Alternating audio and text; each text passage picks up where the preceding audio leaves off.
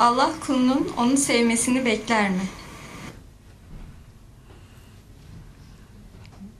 Güzel yüzüm. Makyajın güzel olmuş. Kendinde çok güzel kızsın. Tesettürün de çok iyi olmuş. Temiz, efendi, afif bir kızsın. Yani afif iffeti demektir. Allah nuruyla sarsın. Allah sana cennet nasip etsin. E tabi Allah'ın amacı kendinin sevilmesidir. Bazen bayağı bela dert de verir ki kendisine yaklaşsın diye. Ama e, doğrudan Allah'a yaklaşmak, sevmek en güzelidir. Bazen Allah ıslah eder yani zorla hizaya getirir. Onu beklememek lazım. Çünkü her şeyimizi Allah'a borçluyuz. Sevmeyi de bize öğreten O. Ruhumuz, bedenimiz de ona ait. Yani aksi hakikaten çok büyük vefasızlık ve çok büyük bir kalleşlik.